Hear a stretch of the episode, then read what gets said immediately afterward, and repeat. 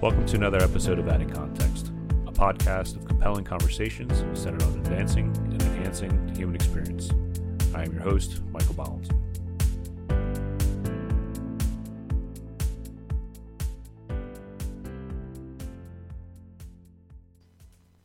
Welcome to another episode of Adding Context. Today I am talking to Mr. Kevin Iole. Kevin, why don't you go ahead and introduce who you are and what you do?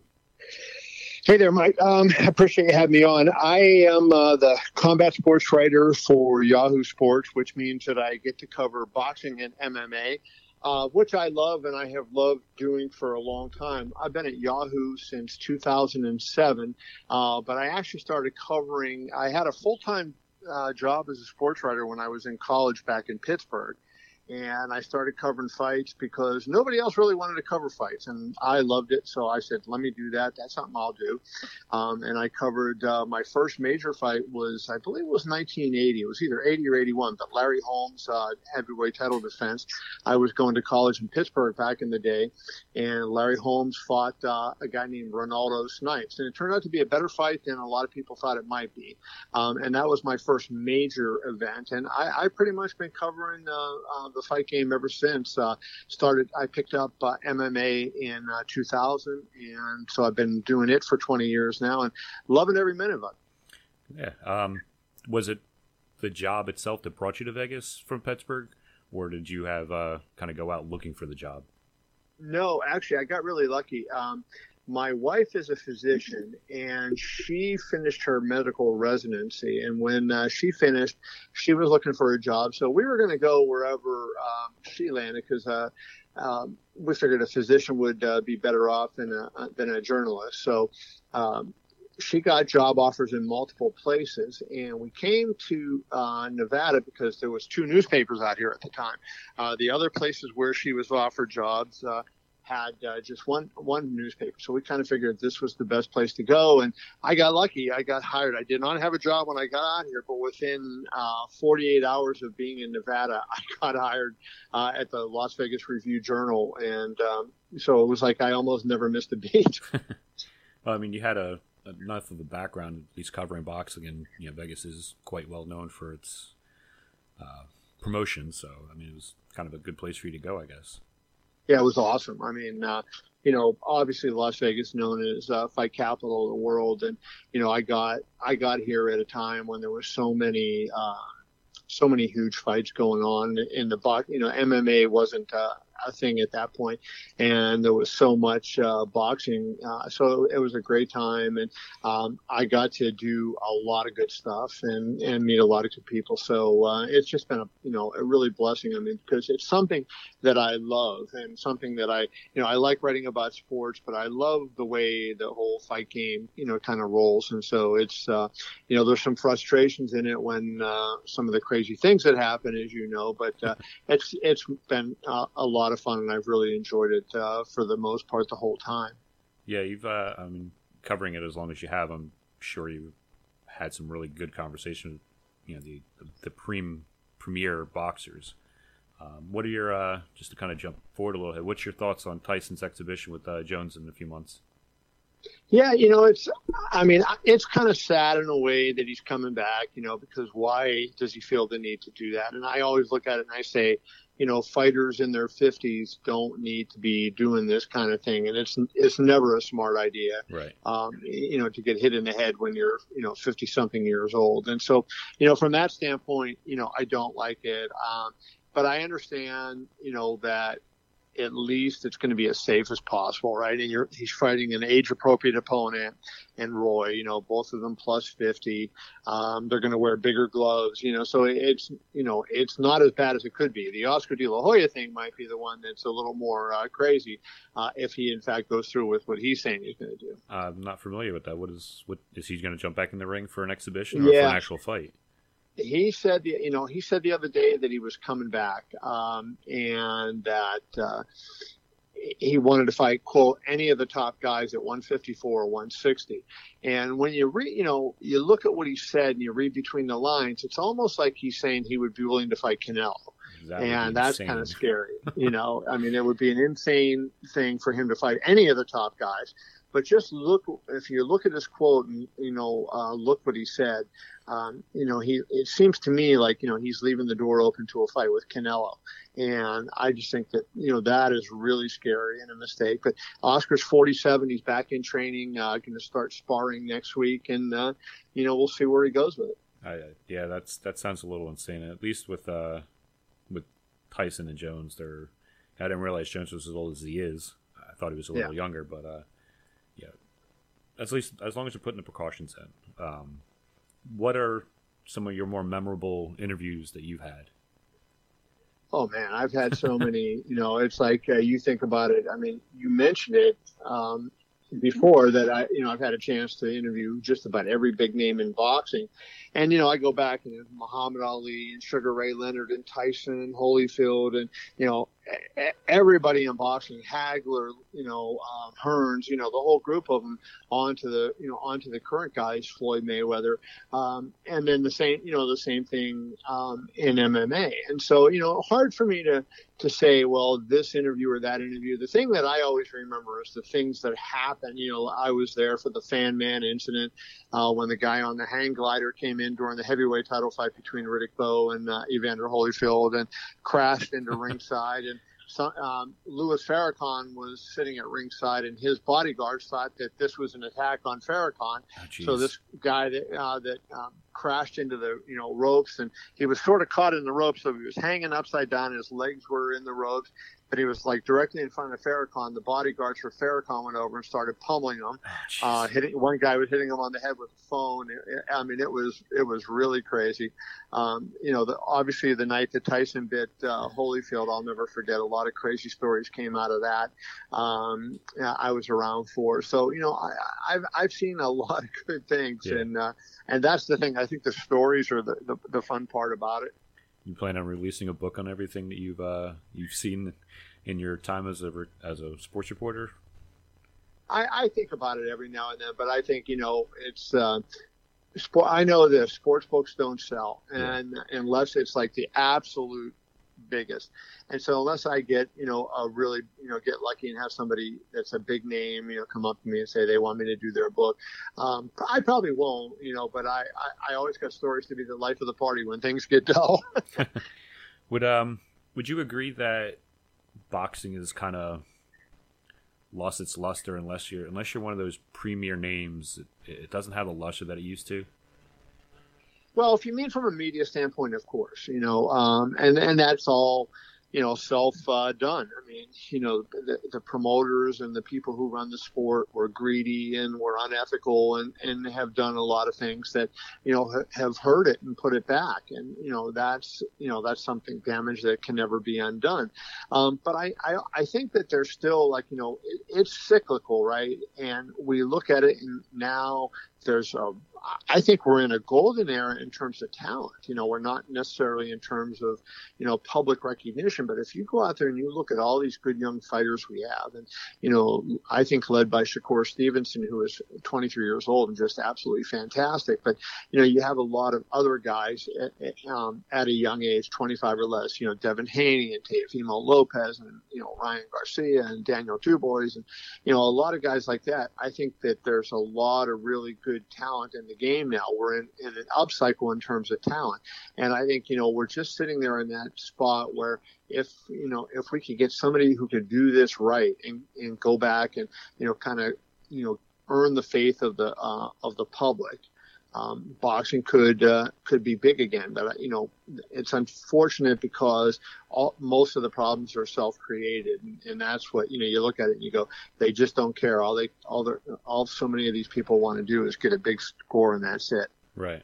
Yeah, I think that's kind of what killed it for me is you know hearing the stories of people like Don King and, and the promoters that were you know really raking their fighters over the coals, and the fighters are the ones that are literally putting their bodies on the line and just hearing the ways that they were you know, really screwed over financially. You know, Tyson's a perfect example of somebody that got really taken advantage of in a number of ways.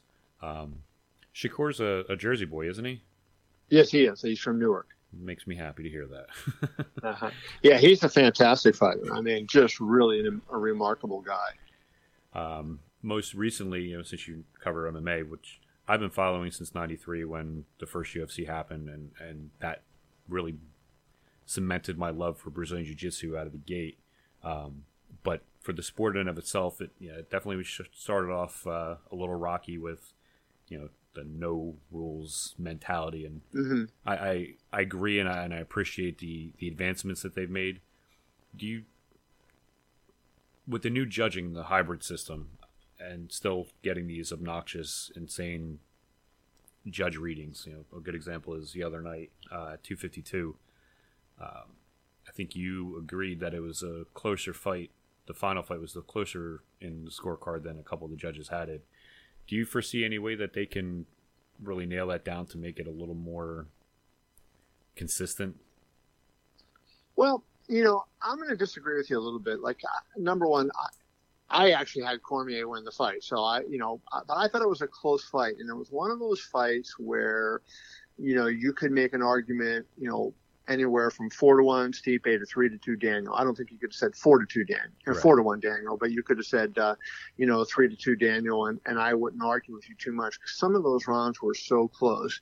And I think, you know, um, the way MMA is, and especially in that cage, you know, a lot of it depends on where you're sitting, right? And, um, and your the the view you have at it because I know sometimes you know I'll talk with my uh, colleagues after the fight and I was at an angle where maybe I couldn't see something or I could, and I'll say, "Oh, I didn't see that happen." They'll say, "Oh, yeah, this, you know, the punch landed." It's just, you know, so there's so much uh, that ha- you know that's difficult about scoring. I mean, I think that there are, you know, bad scorecards, but I, I think the problem to a large degree is, you know, is a made up and exaggerated problem. And I think, you know, if you if you go back and you look at it, you know, they do a better job more often than not. But even on top of that, I mean, I think, you know what we have is people um, who are you know setting themselves up as the expert, like who are fan, you know, not I'm not saying fighters so much, but say media and fans who you know they haven't been trained a lot of times like and i i know in my case i always put my score out just because i know people like it and they want to be accountable but i in no way shape or form allege that my score is quote unquote right or anything other than my opinion. Right. And you know i'm tweeting as the fight goes on. Sometimes you know um, last week you know john morgan was uh, to my left from mma junkie and you know hey did that punch land? I turned to him a quick second. If you turn away from the cage and you don't see every single second you miss something and you don't know if you're scoring that round correctly. And so I think, you know, that to me, like, uh, have there been some atrocities in scoring? Yes. Um, but I don't think there's any better system that, than we have right now. And I, I have a, you know, a concern that a lot of, you know, people are setting themselves up as experts who aren't aren't really expert uh, at judging and then and then you know further fueling this problem. I know the judges are working really hard. You know the commissions all have you know um, ex- extensive uh, remedial work that they do. California, for example, um, every other week they have uh, they get uh, Zoom calls together, and as many people as want to get on, they do it, and they go over rounds and they discuss, okay, how did you score this round? This is what happened. What do you think? Why did you score it that way? And in an effort to try to make judging better, and and I think you know that's something that shouldn't be ignored. I I think that's a phenomenal thing they do. It shows that there's they're trying to improve themselves and and I, I mm-hmm. totally agree. There's people out there that you know, the fans feel that because they've watched enough fights that they can do better than the people that are had that closer insight. And, and I agree that the perspective is, is vastly different. You know, from a fan sitting in front of their TV, you're only getting the angle that's given to you mm-hmm. from a camera. Which, granted, you do get a couple different angles, but you know, somebody who's pretty much on the cage like you are, you've got a much better vantage point. Um, what are your thoughts on Goddard acknowledging his uh, his miss of that eye poke from that Cormier fight? Yeah, I think that's the best thing he can do. You know, I mean, we have seen this happen a lot. Like if you watch a lot of fights, and I know you do, and you see, you know, there's things that happen. Sometimes a fighter gets hit low or he gets poked, and the referee clearly does not see it, and then the fighter reacts and walks away and calls time. And some referee, you know, some referees actually give them time. They don't even know. And there have been instances where, you know, it, it was a legitimate kick or a, you know, it wasn't a uh, eye poke, and the guy, you know, turned away, and the referee allowed that, you know, person to get a break. And so, you know, it, I, I think Goddard did the right thing number one, if you don't see it, you cannot call it. Agreed. But number two, when he knew he was wrong, you you know, hey, for your own credibility, you have to admit, hey, I made a mistake. I didn't see that. I I missed it. I'm sorry. And you know that's uh, that's the way it goes. And you go back, and I, I forget who the referee was, but you know, many years ago, UFC 52, Frank Trigg and uh, Matt Hughes were fighting, and the welterweight title almost changed hands because the referee missed a low blow. You know, Trigg uh, hit uh, Hughes low. Right. Hughes was down, and Trigg was going to finish him. And it looked like you know the you know the fight was over, and Trigg uh, uh, was going to win this uh, win the title. And you know Hughes had that great comeback. He picked uh, Trigg up, walked him across the cage, slammed him, and it was the great you know Textbook, dramatic yeah. finish.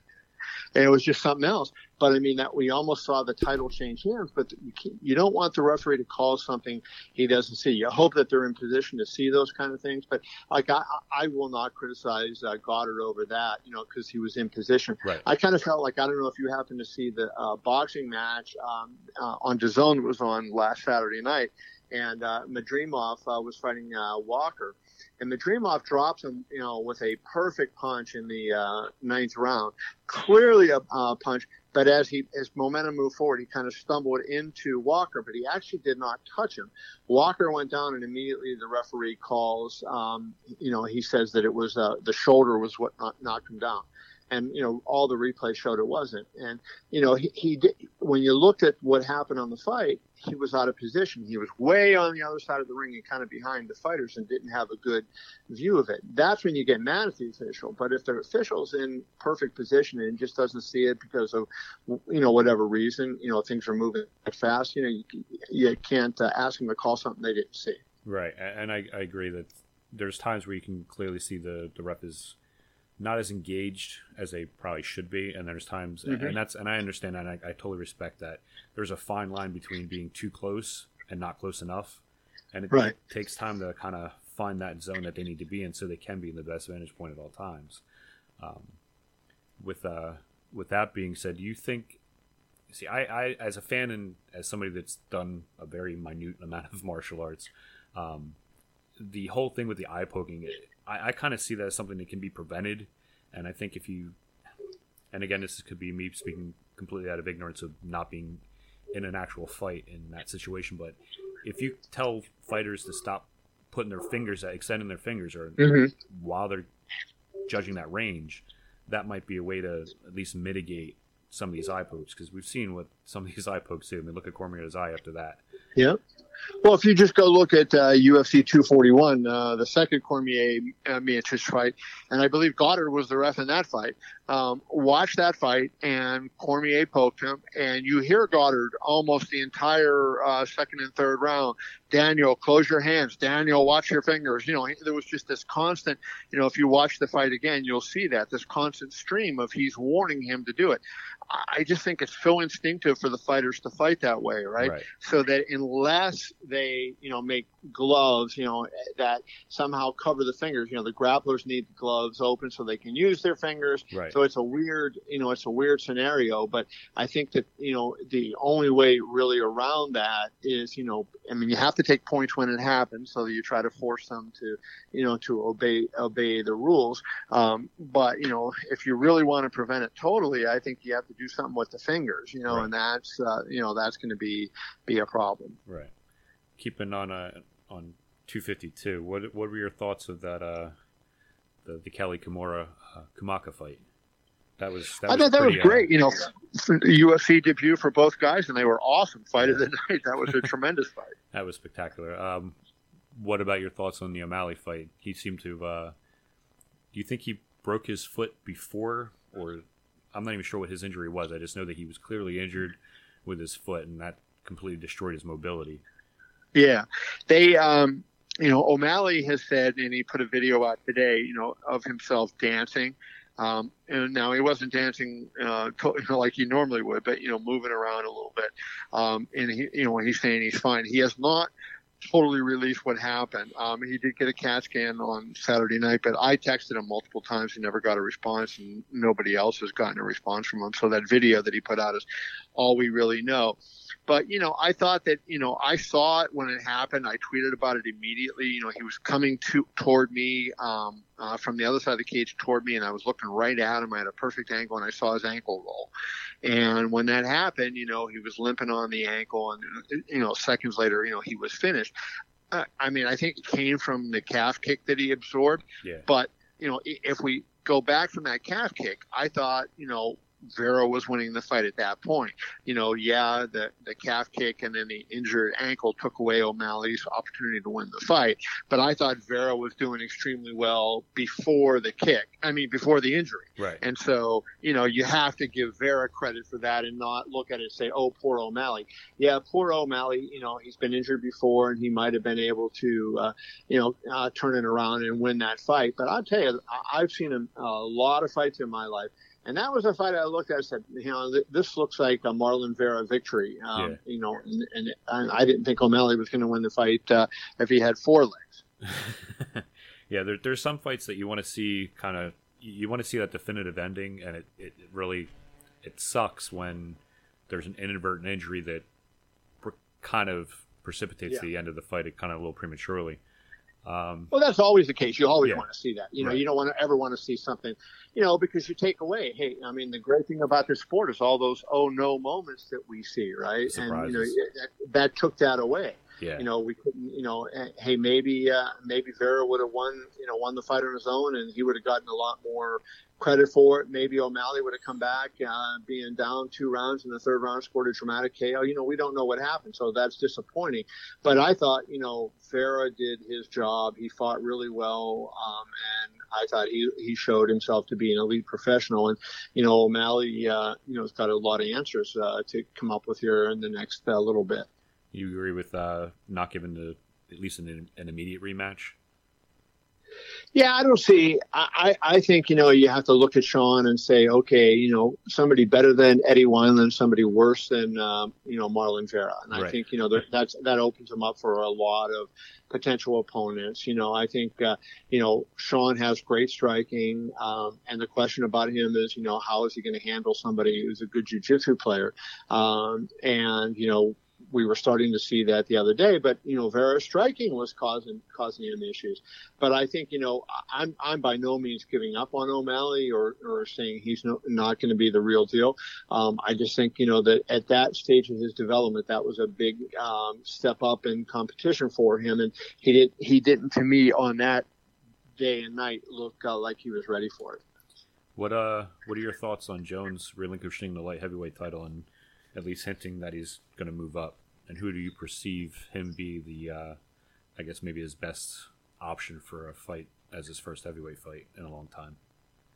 Well, you know, I think um, as I wrote uh, the other day, I don't think it's going to really amount to that huge of a deal him him giving up the title because you know the UFC has built itself into such a huge brand that it's almost bigger than the champions, you know, and so uh, Jones is the best fighter out there, and that's going to hurt. But they've lost fighters before, and it really hasn't impacted them, right? So I don't think it's a thing that you know there's any one fighter that oh you know it, it's sucks for us as fans, right? And you know, just because I'm in the media doesn't mean I'm not a fan. I am, and I like to see all the best guys fight each other. So for us as fans, you know, we're missing that opportunity to see him, you know, one of the great fighters of all time compete in a weight class that he's dominated for nine years. But having said that, you know, I think uh, if if and when he comes back to light heavyweight, you know, he's going to be a big threat. I think the fight to make would be him and Francis Ngannou at some point. Um, that's the fight that you know eventually got people talking about heavyweight uh, for Jon Jones, and you know, I think you when you look at matchups and you say you know contrasting styles and everything i mean how can you get much better than that? You know a guy that's this big slugger with you know unbelievable power against um, you know this this terrific wrestler and overall mixed martial artist. I mean to me that would be such a uh, fun fight uh, to see. And you know I, I hope we get a chance to see it before uh, all is said and done. Yeah, i read that article. I wholeheartedly agree that you know, while it sucks for us fans, the brand as a whole is not really going to suffer from that. They have enough star power, rising stars, current stars. Um, you know, like you said, they've lost people throughout the years, and it really hasn't done much damage to the brand. The, the amount of uh, cards that they're able to put out that is is evident of that. Um, I, I, think I would fear for Jones as much as I love him as a fighter and, and watching his skill on display. The, the power, just that, that nasty, devastating power Ngannou has. I really fear for Jones's life in that kind of situation. um, what uh, I mean, you also got uh, probably gonna butcher his, his name, but uh, Rozenstruik.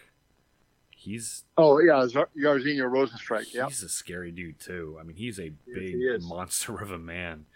Any of the the top real top heavyweights are, are just, they're just these massive specimens of physicality that just I would not want to be in a dark alley with them. But you know, also knowing most fighters, they're also the most humble, gentle people that you know because they know what it is to take a punch and to yeah. to be humbled. So yeah, it's it's it's interesting to see what uh what they do in the next few months. Um, yeah, I think it's going to be a lot of fun in that division. I mean, you know, the division's on an upswing, even with DC retiring. Um, a lot of good heavyweights out there, and I, I think a lot of fun fights. You know, um, Derrick Lewis is going to fight uh, um, Blaydes, so that'll be a fun fight. Um, you know, Walt Harris is going to fight Volkov. That's another really fun fight. Um, so I, I, think there's a lot of good stuff in the heavyweight division. Next week, uh, uh, Overeem and Sakai is going to fight. So uh, a lot of good action in the heavyweight division. Uh, what's what's your take on the, the quietness in in the arenas now without having fans? Because I, I kind of like it because uh, being an, a fan of jiu-jitsu the way I am, I, I can appreciate, I think, maybe a little more than most fans when fights go to the ground and you, you understand what each person's trying to work for. Where the mm-hmm. you know the, the, the, more passive fan they get bored by it because they just see two guys laying on the ground and they're not they're not doing anything. But again, being a fan of it and, and having a more nuanced understanding of what jiu-jitsu is and, and wrestling based on my own background, yeah, you know, I I kind of like not hearing the fans boo at that what's uh I guess what's your take on on the stillness in the in the arena? You know, at the end of the day, I mean, there's nothing like having fans in there. I mean, just imagine what it would have been like when DC walked to the cage last week, and yeah. you know that that fight. You know, there was so much going on in the fight. I think that you know the the electricity would have been incredible, but you know, like I've been at a lot of them now, and you know, with no fans. And while I would prefer fans there, there's a there's something you know you can hear the punch of lamp when you're right there. And so I'm sure it's the same on television, you know, because the microphones are picking it up. You know, it's just like you hear what the corners are saying, and and a lot of times, like Dustin when Dustin Poirier fought uh, Dan Hooker, I mean that was the most extreme example. The fighters talking to each other. You yeah. know, they talked a lot to each other during the fight. yeah. You know, and it was amazing. And so you hear that, which you otherwise would never hear and I think it gives you insights into what they're thinking, what's going on in the fight. And so, you know, there are things that I like about it. You know, I mean, I think at the end of the day, I would rather have the fans there because obviously that electricity just can't be beat. But um, you know, if they're not going to be there, I think that you know we, are getting an in, interesting lab experiment, seeing what goes on in these bouts, and also watching you know Daniel Cormier, what his uh, influence is on these guys. You know, he calls the fights and he says something, and you know all of a sudden the other fighters are all trying to adjust to what he just said. yeah, it's definitely uh, when you have a ringside commentator who's still actively fighting. You know, up until recently, it, it definitely gives a different perspective, and not having the fans there, you have that silence. You can appreciate a little more on the more technical end of, of what the corners are saying. You know how they're adjusting to what they're seeing. You know, usually we only hear what they say in between rounds, but now you're literally hearing them for the full 15, 25 minutes of the fights. Right. And it's it's a definitely a unique perspective. Um, and I, I agree. The having the fans and being a fan, both being in the in the crowd at some points and sitting on my couch watching it's not something you can really replicate. And there's there's definitely as you said the energy that you can feel the energy sometimes even when you're you're sitting on your couch watching of the crowd there. And you know some of McGregor's walkouts and, and some of the other really prime yep. prime fights you kind of get that really amped up that oh wow this is going to be really really exciting. And, and it's it's definitely a, a different perspective Oh, there's no doubt. I mean, that's what makes it great. I mean, that you know that you just love that electricity in the air. When there's great knockouts, the place you know has that you know the roof gets blown off. Yeah. You know, so I I think you know eh, you can't uh, you can't do it out. There's nothing like it. So shifting gears, you're uh you're a bit of a, a Golden Knights fan. not a bit of. I, I, have to say, I'm, I'm happy to see that they were very well built out of their expansion. Um, clearly, they're what this is their third year in the league, and they're advancing to the playoff and in the playoffs for the third year. Yeah, no, it's it's incredible. I mean, what they did is incredible. Like I've been a hockey fan all my life, and when I was in, um, well, even before high school, I start I became a Penguin season ticket holder because I was born and raised in Pittsburgh, and so I used uh, I caddied and I had a paper route. I used that money to buy season tickets. So I went with uh, one of my neighbors, his father, and him, and we met a group of other friends of ours at the games. And so I had Penguin season tickets. So I had been a diehard Penguins fan all my life. And so when the Golden Knights came you know, to Vegas, I said, well, you know, I love hockey, so I'm going to go to the games. I'm going to buy season tickets, and this will guarantee that I'll have good tickets for when the Penguins come in. So I assumed that I would be uh, a Penguins fan. You know, I never, ever, ever, you know, I thought thought that I would uh, abandon the Penguins because of all the teams, the Penguins were my favorite team. You know, yeah. and um, but as I we we got Marc Andre Fleury, and so he was a Penguins icon, and then. Um, you know, we had the 10, uh, uh, 10-1 shooting uh, that was so tragic, and 58 people died at the right. at the concert. And you know what the Golden Knights players did. Forget the organization, which they did great, but what the players did was just remarkable. And it was right before the season started, and they created a bond with the fans here. You have to be at a game at T-Mobile Arena to see it, or at practice. You know, I, I go up to practice a lot um, when when you could do that. And I mean, they would come out on the ice, and the arena would be packed. The practice arena, it would, every seat taken. It would be a standing ovation when they would come out on the ice, and new players would show up, and the fans would be at the airport to welcome them as they're coming in. And I mean, it was like the, the passion that the people here have for the Golden Knights, and but that all came out of 10-1, you know. And then yeah. I, was there, and you talk about the crowd. Um, the night that uh, they made their home opener it was their third game, and they they were playing the Coyotes. They had opened on the road, and um, they were two and zero. And they're opening against the Coyotes at home. And they did this unbelievable ceremony uh, before the game to honor all the victims and everything. And uh, they brought first responders out on the ice, and you know, the, I mean, just so much.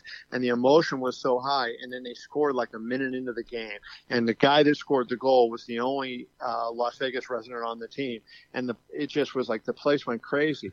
Um, and so it's hard not to be a fan of that when you're around. And I, I turned into a Golden Knights fan even before I knew they were going to be good. you yeah. know, it was something. And so I still love the Penguins, but the Golden Knights are kind of my team. Yeah, I think um, I, I I follow them since their first game, and I watched that initial, you know, the first home game they had, and it, it was extremely emotional. It was very well done, and, and there was a lot of excitement to it.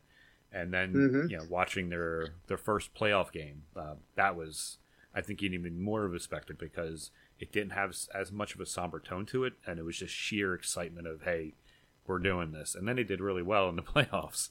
Um, there's a common bond between my favorite team in, in Devils and your team is you got DeBoer as your coach, which I believe right. he was the coach of the Devils when I met you. I think it was in 2012. He was the coach of the Devils this current season. Yeah, you know it was crazy. yeah, um, I believe it was 2012. I met you sitting in the seats at a Devils game. Um, yeah, going back a long time ago. Who do you uh, who do you think wins the cup? Do you think the the Knights make it to the cup this year? I, you know, to me, there's four teams that I think are, you know, the, one of those four teams is going to win the cup, and I, I think that's the um, um, Tampa Bay Lightning, the Bruins, um, the Golden Knights, and the Avalanche. I think you know eh, the one of those four teams is going to win it. You know the Islanders are looking really good. You know St. Louis has got a good team, and you know you can't uh, can't rule them out, even though they're down to Vancouver in the series. You know yeah. I mean they're the defending Stanley Cup champions, but I I just think, you know, when you look from a talent level, from a depth perspective, you know, you know how the playoffs are, and as um, as this thing goes on, it's going to test your depth. And you know, like the Golden Knights, you know, they lose, um, you know, Fleury, they got Robin Lehner now. You know, Fleury's healthy, he's ready to roll. Um, you know, so if Lehner something happens to Lehner, you know, other teams don't have that luxury of, you know, switching in and, and we have an all-star as a, as a backup. And I think, you know, that all that depth uh, that these teams have, I think is going to meet, matter so much because the, the playoffs are such a grind and, you know, depth uh, of, of the organization to me is going to be, you know, be really important. So, you know, it'll be curious. I think those are the four teams that I think have the best shot to win it. Um, you know, but we'll see. Yeah, I mean, they play the game for a reason. I, out of the East, I'm looking at either Islanders or the Bolts, and primarily because I'd like to see uh, Andy Greene get a cup before he retires. Um, yeah. The Bolts have Coleman, who's just a, a, an electric player to watch. I mean, beginning of the season, he had that goal where he just kind of lifted it while he was sliding on his ass. Um, he's just a real fun player. I was real sad to see him leave, but I was happy to see what the Devils got for him. And of the West, it's it's kind of up in the air with the, the top three teams. Um, I'm a little sad to see St. Louis struggling the way they are, but uh, I think I think the Knights come out. I think it's going to be a, a Knights Bolts and a, a Knights Islanders uh, finals, which would be great for them, especially if they win the win the cup.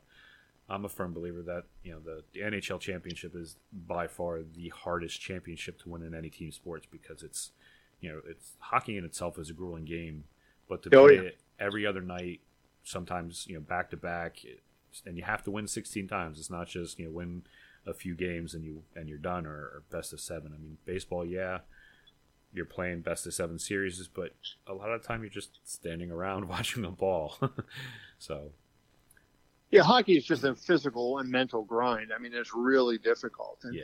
Yeah. I mean, if you, you know, I think a lot of times the best team doesn't win in the NHL because, you know, the best team, you know, gets beat up so much that they don't have, um, you know, the, the horses to compete. But that's part of, you know, um, part of you know identifying the best team. You know, we can I, I, can say well the best team didn't win, but you know what the deepest uh, team you know with a, a, huge amount of talent is what wins almost all the time, and that you know that is a, a special gift. And you know I, when I look at like the Golden Knights, I think they have that. You know they ha- on their 30 man uh, roster, you know they they have a lot of really good depth on there, and they can put people in that you know they had they had. Um, uh, Stephenson uh, centering uh, Chandler Stephenson. He was centering the first line for the first couple games of the series uh, against the Blackhawks, and in Game Four, when everybody was healthy, he was playing the fourth line. Right. And I think that just shows the kind of depth that they have and, and, and the ability. And I think that's, you know, Colorado has that, the Bolts have that, and um, you know, I think certainly the, you know, my my opinion, the Bruins have that as well. You know, I like the Islanders a lot, and they are they're built for a playoff team. I just wonder if they, you know, when they get in um, into these next couple rounds, you know, do they can they score enough?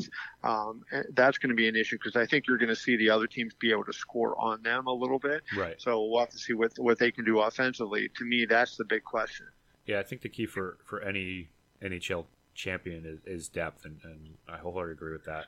And I, I think out of all the teams that you mentioned, the Island or the Avalanche is probably the second deepest team uh, alive at the moment.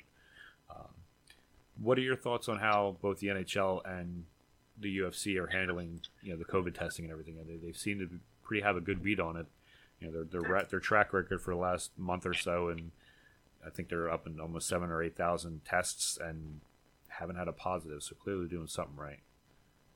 Yeah, you know, I'm not in the bubble in the NHL, so I don't really know from an inside perspective. Just on the outside, it looks like the NHL has done a really good job in terms of their protocols and how they have everything ready. You know, I do know, you know, because I've been in UFC's bubble quite a bit, and I'll be in again tomorrow morning.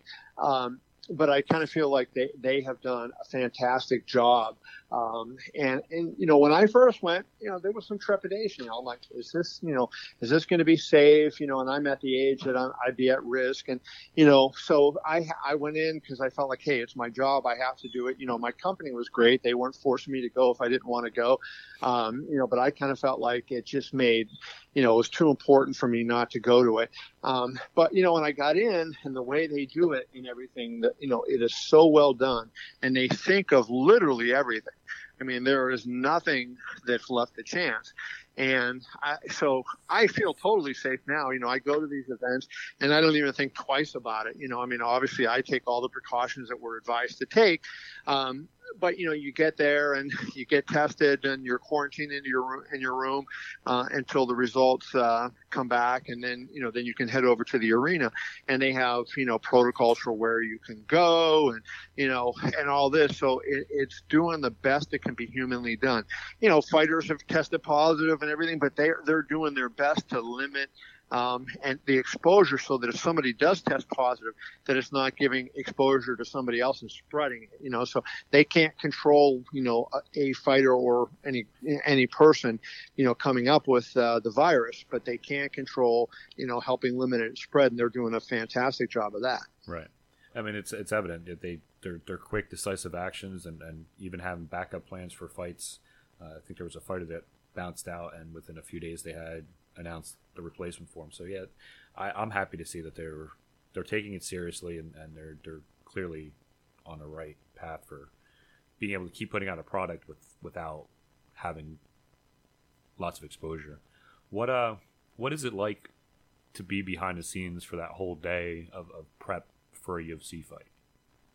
Pretty boring, you know. um, so like what the day is is uh, there there's a hotel around the corner from Apex. So uh, um, we check into the hotel. You have to be there by 7:30 a.m. They start testing at 6:45 a.m. So I'm usually there right at 6:45, and in the you go in the lobby and they, they when you, as soon as you walk in, they take your temperature, um, and then uh, you go and you walk into the next station, and there's a person that will um, uh, take give you the COVID test.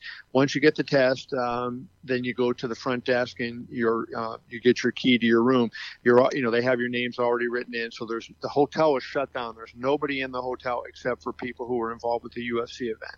Um, and then you go to your room and you stay in your room until they they usually tell you a time based on what time the card's going to start and all that.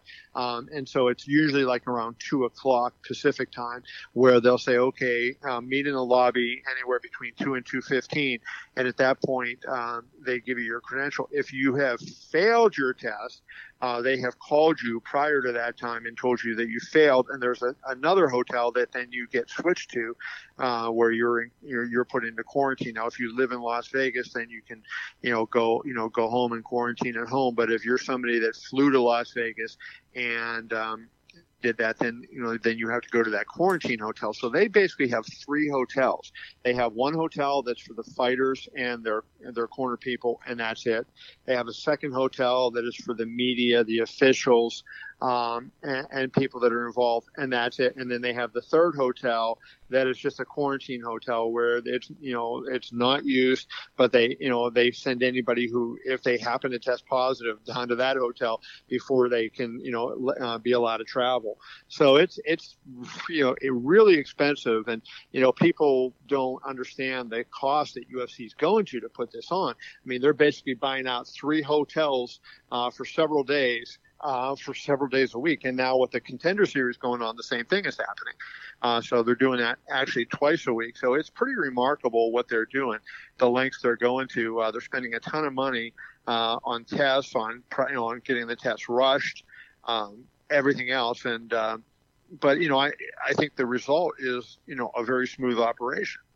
Clearly, and, and it's it's pretty noble that they're putting people up to allow them to quarantine in a pretty expeditious and, safe fashion. They're, they're essentially protecting the, the population in the airports and the surrounding area from it as well for the positive tests. Right. That's uh, that's pretty interesting. Yeah, no, you got to give them credit. I mean, they've done they've done a really good job, and I think you know you see them. You know, it, when it, I don't know if they show it on TV, but in the arena, you know, between fights, as soon as the fight's out of the ring, you know, there's a crew in there cleaning and sanitizing the ring, and they're all over everything. And um, at the press conference, you know. Uh, now there's a microphone at every seat. So imagine that, you know, before they used to have two people in the room holding the mic up and anybody wanted to ask, they'd walk to you. Now they have a microphone at every seat and the person, uh, you know, who is taking the questions, you know, Dana or any of the fighters that are at the desk, when they walk off, they have somebody before the next person goes up.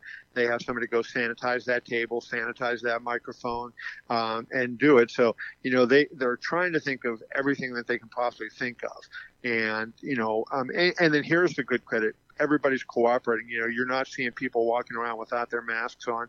You know, um, so that you know that's really nice. You know, when the fighter gets up on the dais and he's talking to the media, you know, he takes his mask off.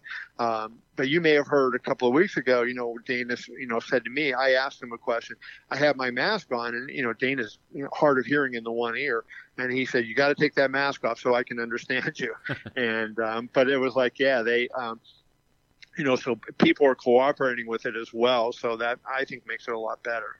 Sounds like it's a an excruciatingly long day. I mean, you're starting at essentially at six forty-five, not to include time to wake up and travel to get there. Right. But then you're going to you know late at night. I mean, you're that's that's like an eighteen, almost a twenty-hour day.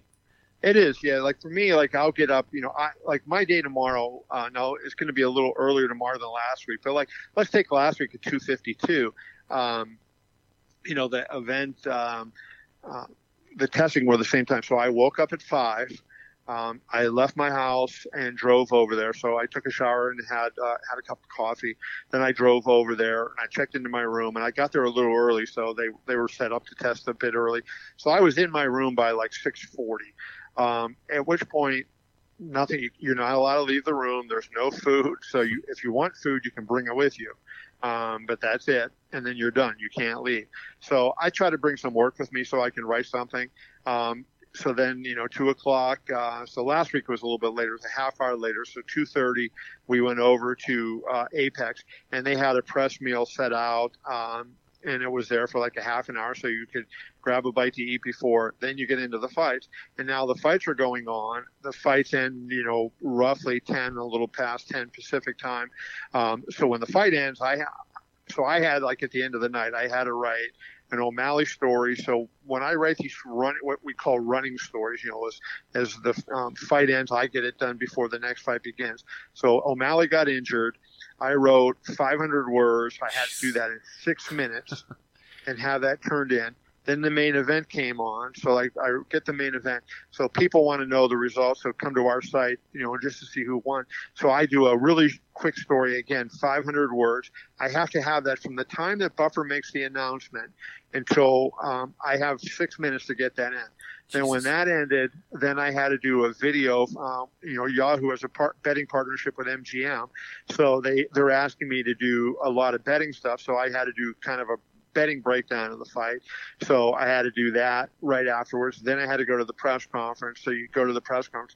Then I had to write my column, and then I wrote a follow up column. So by the time I left, you know, it was probably 11:30 and then I got home, you know, a little after midnight. So, you know, from the time I got up till the time I actually and I went straight to bed when I get home, you know, what is that? That's uh, 12, you know, that's 19 and a half hours and uh, it's a, it's a long day, but you know, it's um, like, hey, I I thank God I have a job, right? Yeah. I'm in the I'm in a job where people are losing their jobs, and so I'm not going to complain about it because I got a job and I can uh, pay my bills that way. That's clearly a mentally and physically exhausting day for as much as you have to do, especially once it's go time and, and the fights start really rolling out, and when you've had the high profile fights that you cover, it's that's uh that's mind numbing.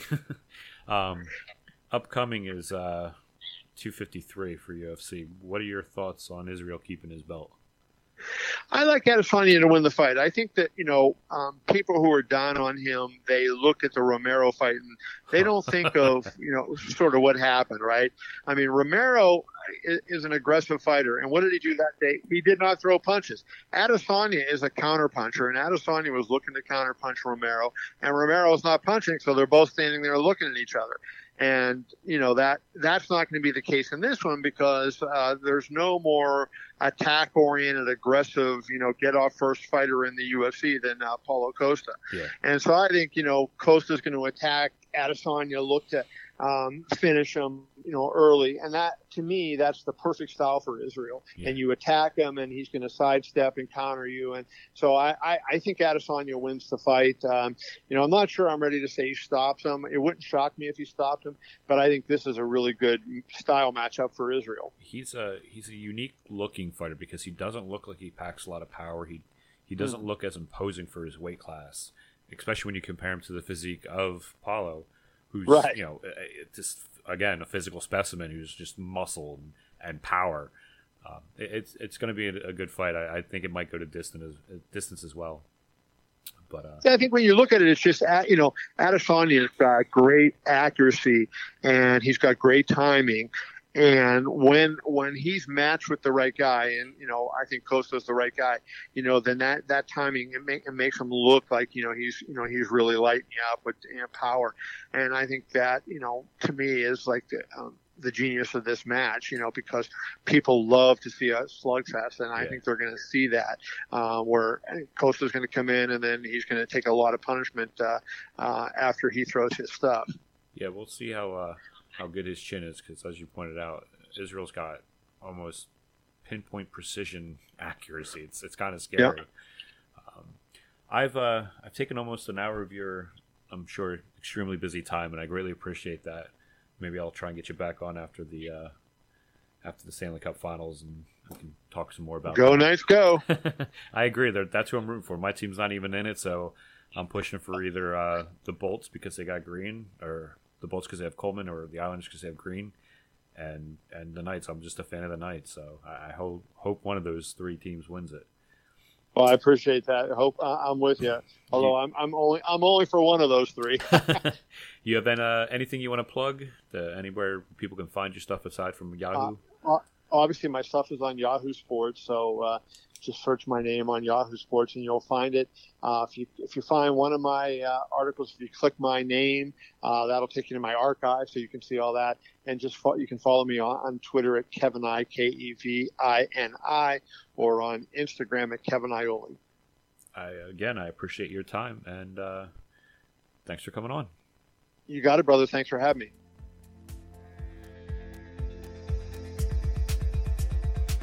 Thanks for listening to another episode of Adding Context. You can follow us on Twitter, Facebook, Instagram, or visit us at addingcontext.com. You can also support our show via Patreon, send us feedback and show ideas to podcast at addingcontext.com.